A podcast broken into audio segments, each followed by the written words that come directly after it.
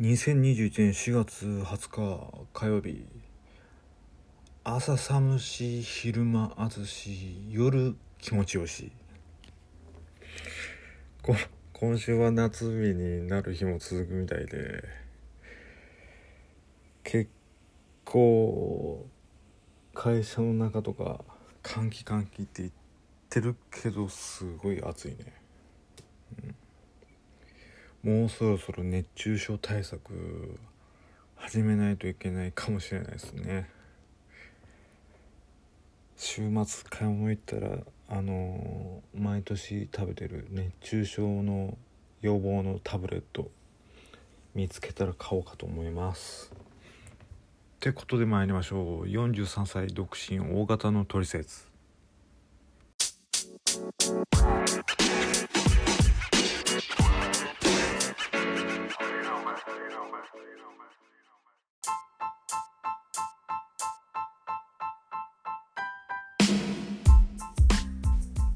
このポッドキャストは日々感じたことだったり思ったことをダラダラとおしゃべりするそんなポッドキャストです。今日のテーマはオンとオフのメリハリについてっていうお話。まあ取説だからね。それっぽいテーマもいいかなと思って。っていうかそんなに内容濃い、うん、濃くはないな。薄いかもしれない。まあとりあえずオンオフどうしてるのっていう話だよね。今在宅勤務とか普通に出社されてる方もいらっしゃると思うんでまあオンオフはやっぱり朝服着替えたりする時じゃないかな。あの在宅だと部屋着のままじゃない。私服になることないじゃない。まあ会社が、まあ、私服私服で OK っていうところもあればあの制服のところもあればスーツっていうとこもあると思うんだけどまあ会社出社する時にオンになる人もいれば服着替えた時にオンになる人もいれば会社行って更衣室でオンになる人もいるよね。だけどオフってやっぱ会社会社から出た時退社した時在宅で言うとなんだろうなパソコン閉じた時退,、うん、退勤した時かなかなそうだよね、うん、それで何ダラダラ仕事してたら残業とかになっちゃうからね。早く帰る勇気も必要だって。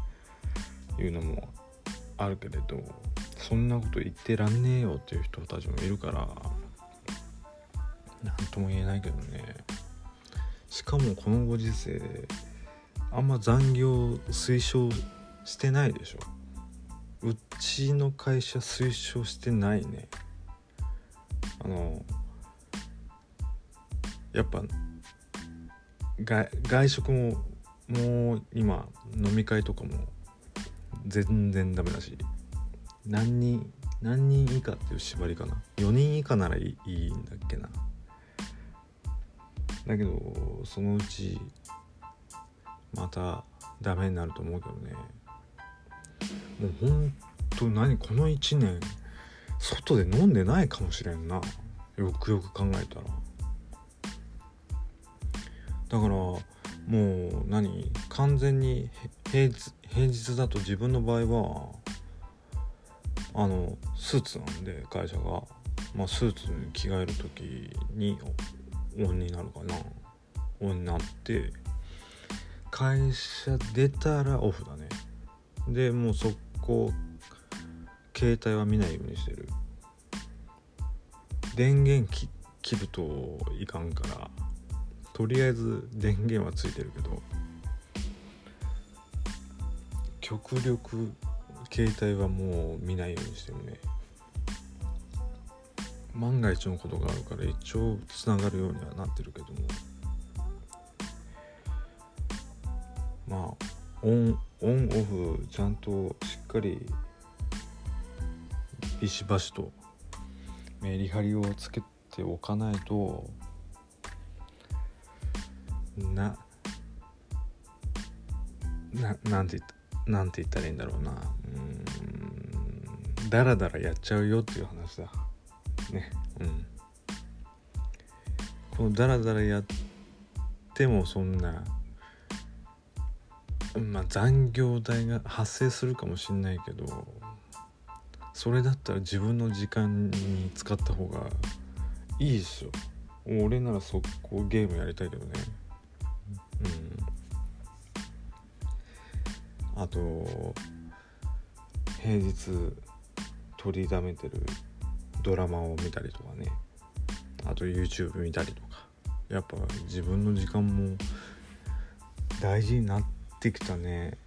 とか言いつつも4月っていうか新年度に入ってもう20日経ったってことでしょう。もう来週来週からもうゴールデンウィーク入る人もいるでしょう。まあ自分もその一人だけどちょっとやばいね。1週間か。早いしちょっとテンパるかもしれんな月末だからね。うん休むの休ませてくれるのはいいんだけど仕事がいっぱいいっぱいになっちゃうっていうのもそれもきついね。